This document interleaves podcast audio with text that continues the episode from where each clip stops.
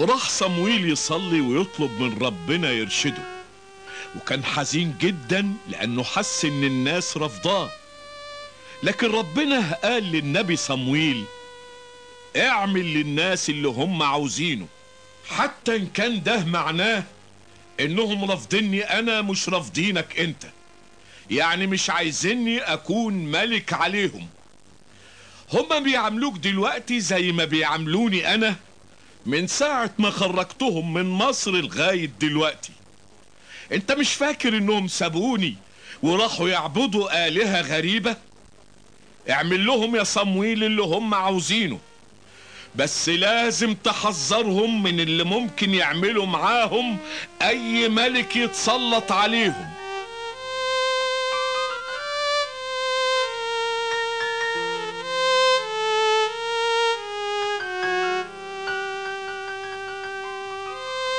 رجع صموئيل وبلغ الشعب بكل اللي ربنا قال عليه. ربنا بيحذركم من اللي ممكن يعملوا فيكم الملك. هيعمل فينا ايه يعني الملك؟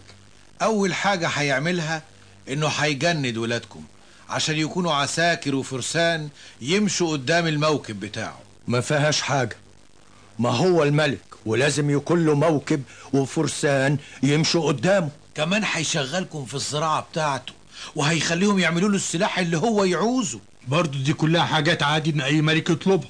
كمان هيشغل بناتكم طباخات وخبازات، وهياخد منكم احسن ارض عندكم ويديها لعبيده، وهياخد كمان عشر غلاتكم ويديها لاصحابه. ده غير انه هيسخر عبيدكم وجواريكم واحسن بقر عندكم لخدمته. وقتها بقى هتصوتوا لربنا ومش هيسمعكم. كل اللي انت بتقوله ده مش مهم، ويمكن ما يحصلش بالاصل، بس المهم اننا عاوزين ملك زي بقيه الناس. ايوه عاوزين ملك. رجع صموئيل لربنا بالكلام ده، لكن ربنا قال له يعمل للشعب اللي هم عاوزينه.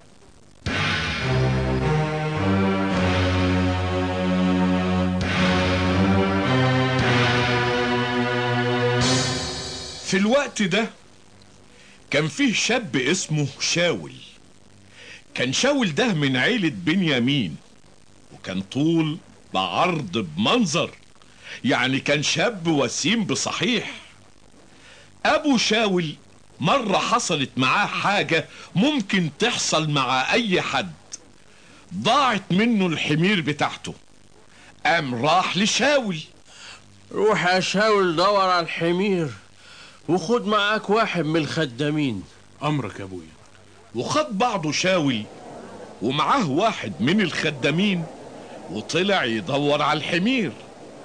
فراح يدور عليهم في كل مكان، ما خلاش حته ما راحهاش، لكن ما لقاش الحمير. اخرتها قال شاول للي معاه: طب وبعدين احنا هنفضل نلف كده لحد امتى؟ ادينا بنلف لحد ما نلاقي الحمير. لا لا لا لا لا، دول يقلقوا علينا اكتر ما يقلقوا على الحمير. يلا بينا نرجع. على فكره يا سي شاول، في نبي هنا بيقولوا عليه انه قادر، وربنا بيحقق كل نبواته. تقصد ايه؟ اقصد نروح ونساله ويمكن يدلنا على مكان الحمير. ازاي بس نروح له واحنا ما معناش حاجه ناخدها له في ايدينا؟ ما تشيلش هم، انا معايا حته فضه كده تيجي تلاتة جرام، اهي تقضي وخلاص. ماشي يلا بينا. ولما قربوا للحتة اللي فيها النبي لقيوا بنات بيملوا مية، فسألوهم على مكان النبي فشاوروا لهم عليه. اهو قدامكم، تقدروا لو مشيتوا بسرعة تلحقوه قبل ما يطلع الجبل يقدم الذبايح. قبل كده كان ربنا قال لصموئيل ان واحد بنياميني هيجيله يقابله، هو ده اللي يمسحه بالزيت، يعني يعينوا ملك على الشعب.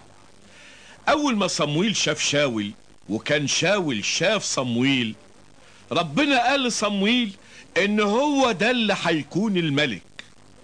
جري شاول والخدام اللي معاه عشان يلحقوا صموئيل، فلقيوه هو جاي عليهم، بس طبعا ما كانوش يعرفوه. ولما وصل شاول لصموئيل قال له: تعرفش فين بيت النبي اللي هنا؟ أنا النبي. انت تعالى بس، تعالى تعالى ناكل لقمه مع بعض، وبكره الصبح اعرفك اللي لازم تعرفه. مش ممكن، ده ده الحمير. سيبك من الحمير، ما تقلقش عليها، زمانهم لقيوها. دي البلد اللي انت فيها دي هتكون تحت امرك انت وعيلتك. انت انت فاهمني غلط، انا راجل بنياميني وعيلتنا اقل عيله في البلد. عارف. ازاي تقول الكلام ده؟ المهم شاول والخدام اللي معاه راحوا مع صموئيل اللي قعدهم مع يجي تلاتين راجل. مش كده وبس، ده خلاهم يقعدوا في احسنها مكان، ونده صموئيل الطباخ وقال له هات بقى الاكل اللي قلت لك ما تتصرفش فيه غير لما اقول لك. وجاب الطباخ الاكل وحطه صموئيل قدام شاول وهو بيقول له انا كنت حايش الاكل ده مخصوص، عشان كده كنت بقول ان عندي ضيوف. وبعد ما اكله قعد صموئيل يتكلم مع شاول، وتاني يوم الفجر وهو بيودعه قال له خلي الخدام بتاعك يسبق عشان عندي كلام من ربنا عايز اوصله لك. حاضر حاضر، طيب اسبق انت لغايه ما اتكلم كلمتين مع سيدنا. شوف يا شاول، انا عندي رساله ليك من ربنا.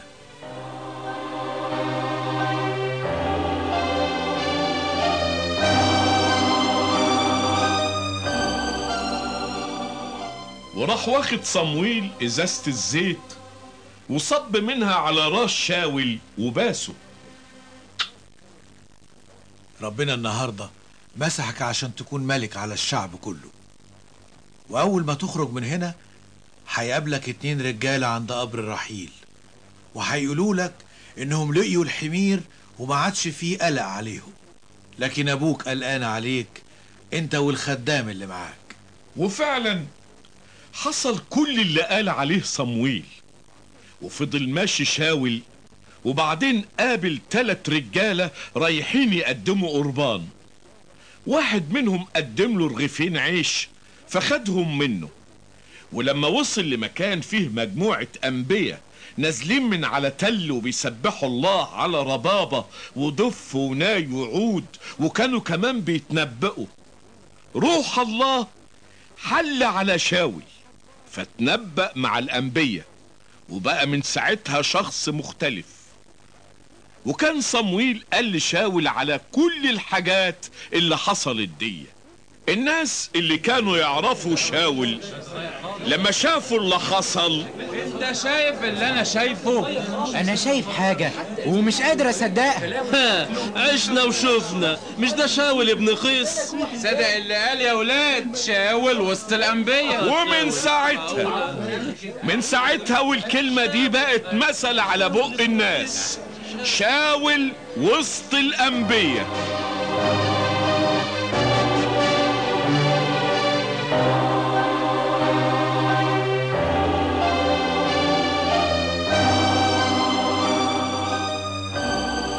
رجع شاول وقابل عمه. ايه يا شاول، كنتوا فين؟ ابدا، كنا بندور على الحمير ولما ما لقيناهاش رحنا لصموئيل النبي. صموئيل؟ أه، وقال لكم ايه صموئيل؟ قول لي. قال لنا ان الحمير اتلقت. وما جابش شاول سيره عن اي حاجه تاني.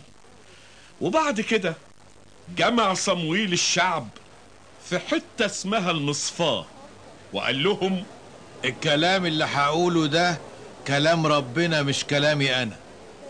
ربنا بيقول لكم خليكم فاكرين إن هو اللي خلصكم من العبودية ومن كل دقيقة وقعتوا فيها، واديكوا رجعتوا تطلبوا ملك ورفضتوا إن ربنا يكون هو ملككم. يلا اتجمعوا قدام ربنا كل واحد وعيلته، وربنا النهاردة بيشاور على شاول ابن قيس وبيقول إن هو اللي هيكون الملك ده. شاول ما كانش موجود معاهم في الوقت ده، وقعدوا يدوروا عليه لغاية ما لقيوه. فلما وقف وسط الناس كان باين لأنه كان أطول واحد فيهم. شفتوا كلكم ربنا اختار مين يبقى ملك؟ يحيى الملك، يحيى الملك، يحيى الملك، يحيى الملك. بعدين صموئيل عرف الناس على اللي الملك واللي عليه، والناس كلها كانت راضية باللي حصل. وبعد ما خلص الكلام كل واحد رجع لبيته، وشاول كمان رجع لبيته. لكن فيه ناس قالوا ازاي بس ربنا يختار ده؟ هو ده بقى اللي هينقذنا؟ الناس دول ما كانوش بيحترموا شاول ابدا، لكن حصلت حاجة غيرت الوضع خالص. كان فيه ناس من بني عمون، دول كانوا عايزين يستولوا على جلعاد، فراحوا اهل البلد قالوا لهم احنا مستعدين نعمل معاكم اتفاق، بلاش البهدلة والحرب واحنا هنكون عبيد عندكم. ماشي، بس بشرط احنا نقلع العين اليمين لكل واحد منكم. العين اليمين في الحالة دي يبقى لازم تدونا فرصة وساعتها نتفاهم، يمكن ما نحتاجش للاتفاق ده من اصله.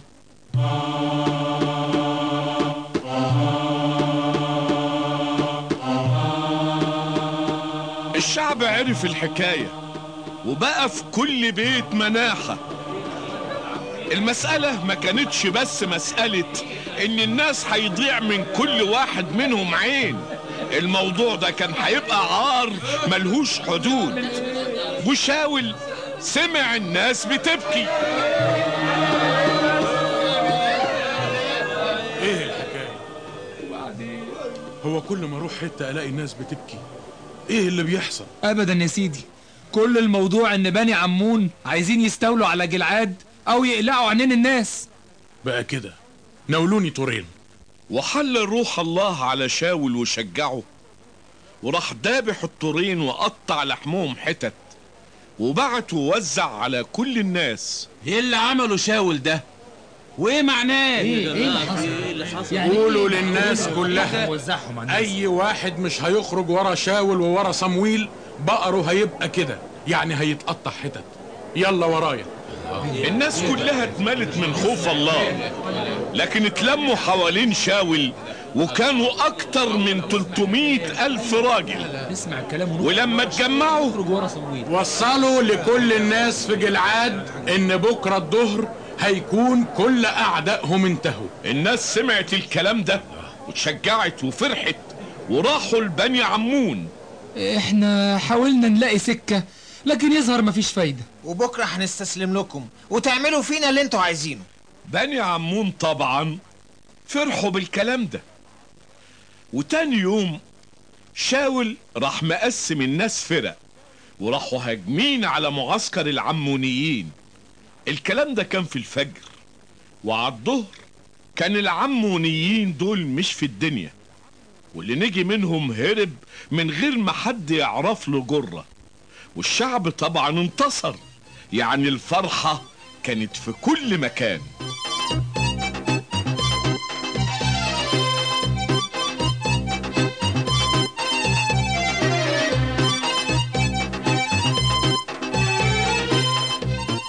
فين بقى اللي كانوا بيقولوا ان شاول ما ينفعش يبقى ملك؟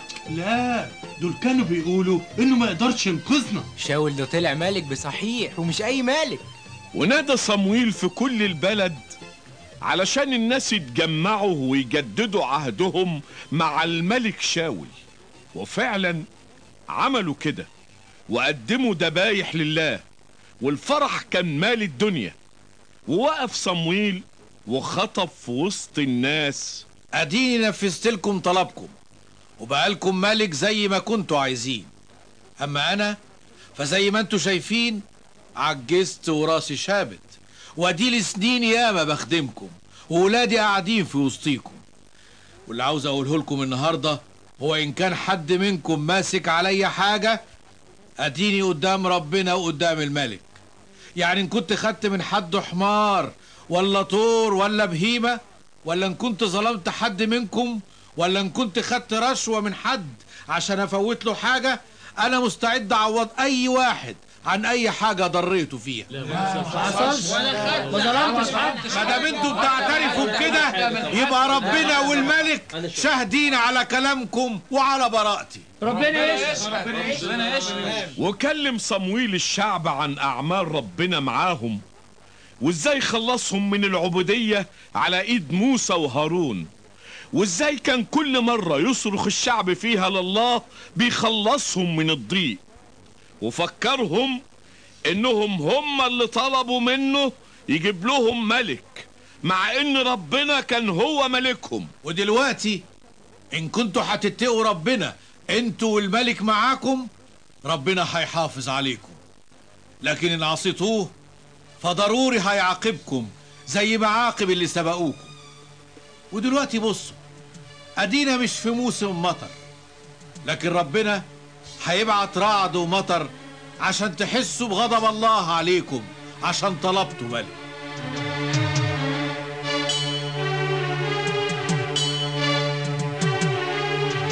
وسأل صموئيل الله: وهاتك يا رعد وهاتك يا مطر، لغاية ما الناس ما بقيتش عارفة تعمل ايه. ايه ده؟ ايه اللي بيحصل لنا ده؟ ده غضب ربنا علينا.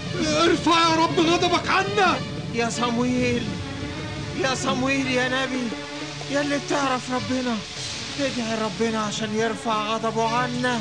احنا غلطنا غلطنا لما طلبنا ملك غير ربنا. ما تخافوش ما تخافوش، انتوا غلطتوا صحيح، لكن اوعوا تسيبوا ربنا، اعبدوه لوحده، اوعوا تجروا ورا الاصنام، وربنا مش هيسيبكم طول ما انتوا معاه. اما انا فلا يمكن ابطل صلاة علشانكم، كمان مش ممكن ابطل اعلمكم طريق ربنا المستقيم.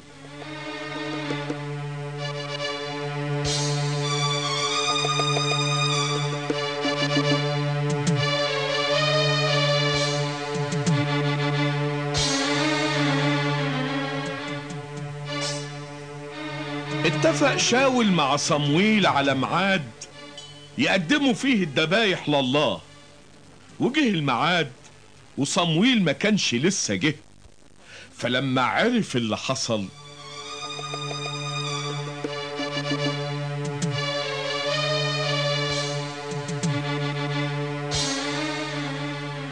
عملت ايه يا شاول؟ انا لقيت انك اتأخرت عن ميعادك والناس ابتدت تسيبني وتمشي، اضطريت اقدم انا الذبايح لحسن الاعداء يهجموا علينا. انت عارف ان اللي عملته ده غلط، انت عصيت وصية ربنا. انا زي ما قلت لك كنت مضطر لانك اتأخرت. مش مهم ايه اللي حصل، المهم انك عملت غلط كبير، وده معناه ان ربنا مش هيخلي ملكك يدوم كتير، لان ربنا هيختار لنفسه واحد قلبه بيشتاق لتحقيق ارادته ويخليه هو الولي على الشعب.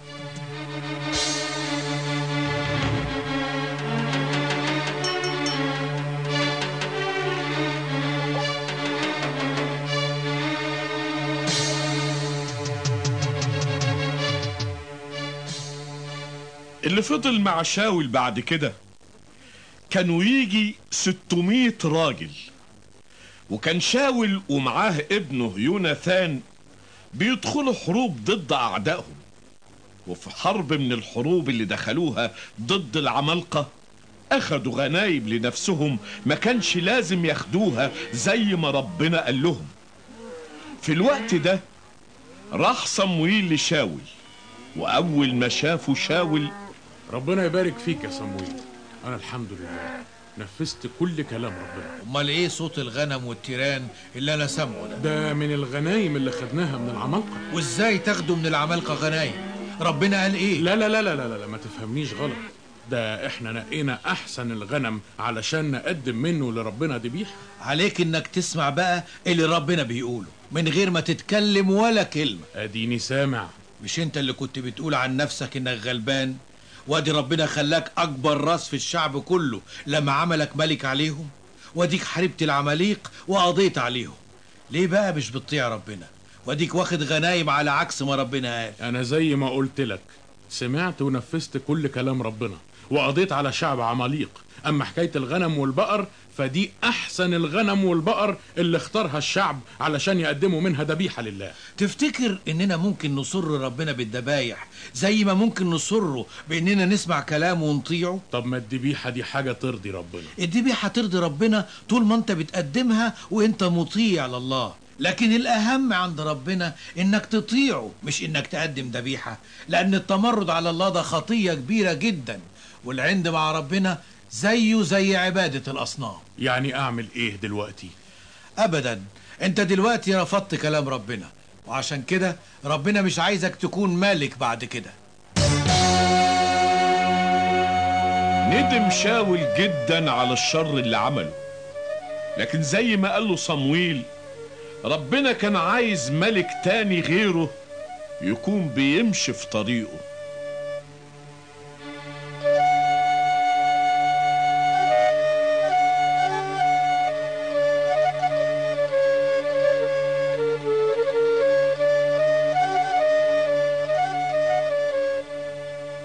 ومنع صموئيل نفسه عن انه يشوف شاول ليوم ما مات.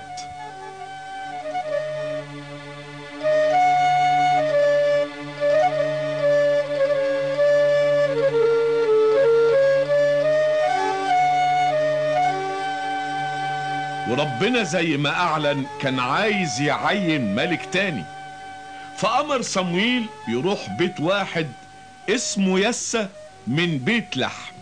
يا ربي، ده لو شاول عرف اني رحت امسح ملك غيره هيقتلني. وربنا امر صموئيل يروح يقدم ذبيحه ويدعي يسى يحضر تقديم الذبيحه، وعمل صموئيل زي ما ربنا قال. فالناس لما شافوه في بيت لحم، خير ان شاء الله اللي جابك خير يا صموئيل. خير طبعا، جيت اقدم لربنا ذبيحه، يلا تعالوا معايا. يسى راح واخد ولاده وراح يحضر تقديم الذبيحه، ولما شاف صموئيل أليآب ابن يسى الكبير، اكيد أليآب ده هو اللي ربنا مختاره يكون ملك. ساعتها ربنا قال لصموئيل انه مش لازم يبص للمنظر، الطول والعرض مش كل حاجة، ده الناس هم اللي بيبصوا للمنظر، لكن ربنا بيبص للقلب. وورى يسه سبعة من ولاده لصموئيل، لكن ولا واحد فيهم كان هو اللي ربنا مختاره. ما عندكش ولاد تاني يا يسه؟ الوحيد اللي فاضل هو أصغر واحد فيهم. وهو فين؟ بيرعى الغنم. طب ما تبعت حد يجيبه. بعت يسى وجاب ابنه الصغير، واول ما صموئيل شافه ربنا كلمه وقال له هو ده هو ده اللي ربنا مختاره عشان يكون ملك.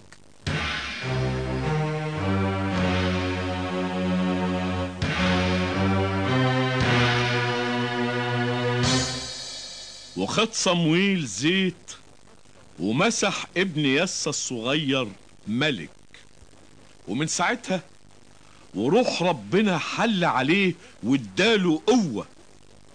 عارفين كان مين ابن يسى الصغير ده؟ كان الملك داود أبو الملك سليمان الحكيم. ومن الوقت ده فارق روح ربنا شاول اللي رفض يطيعه.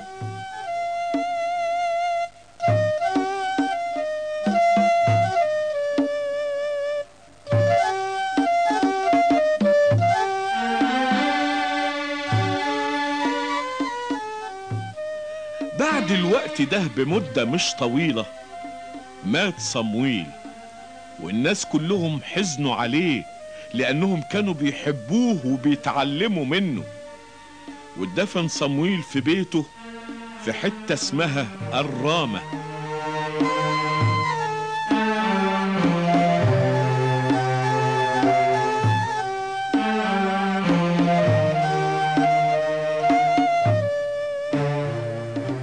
حياة صموئيل كانت حياة غنية بمعاملات ربنا، شفنا فيها قد ايه ربنا كان بيهتم بالشعب اللي بيعبده وبيطيعه، وبيرفض اللي بيرفضه حتى لو كان هو الملك. وشفنا فيها ان ربنا بيبص لقلوب الناس مش لشكلهم البراني، عشان الوش بيغش، لكن المهم هو القلب. وشفنا في اول القصة ان المشي مع ربنا بالقلب ملهوش دعوة بانت مين، وحتى لو كنت بتخدم ربنا اما كانش قلبك معاه فخدمتك ديت ملهاش اي قيمة، يعني المهم القلب.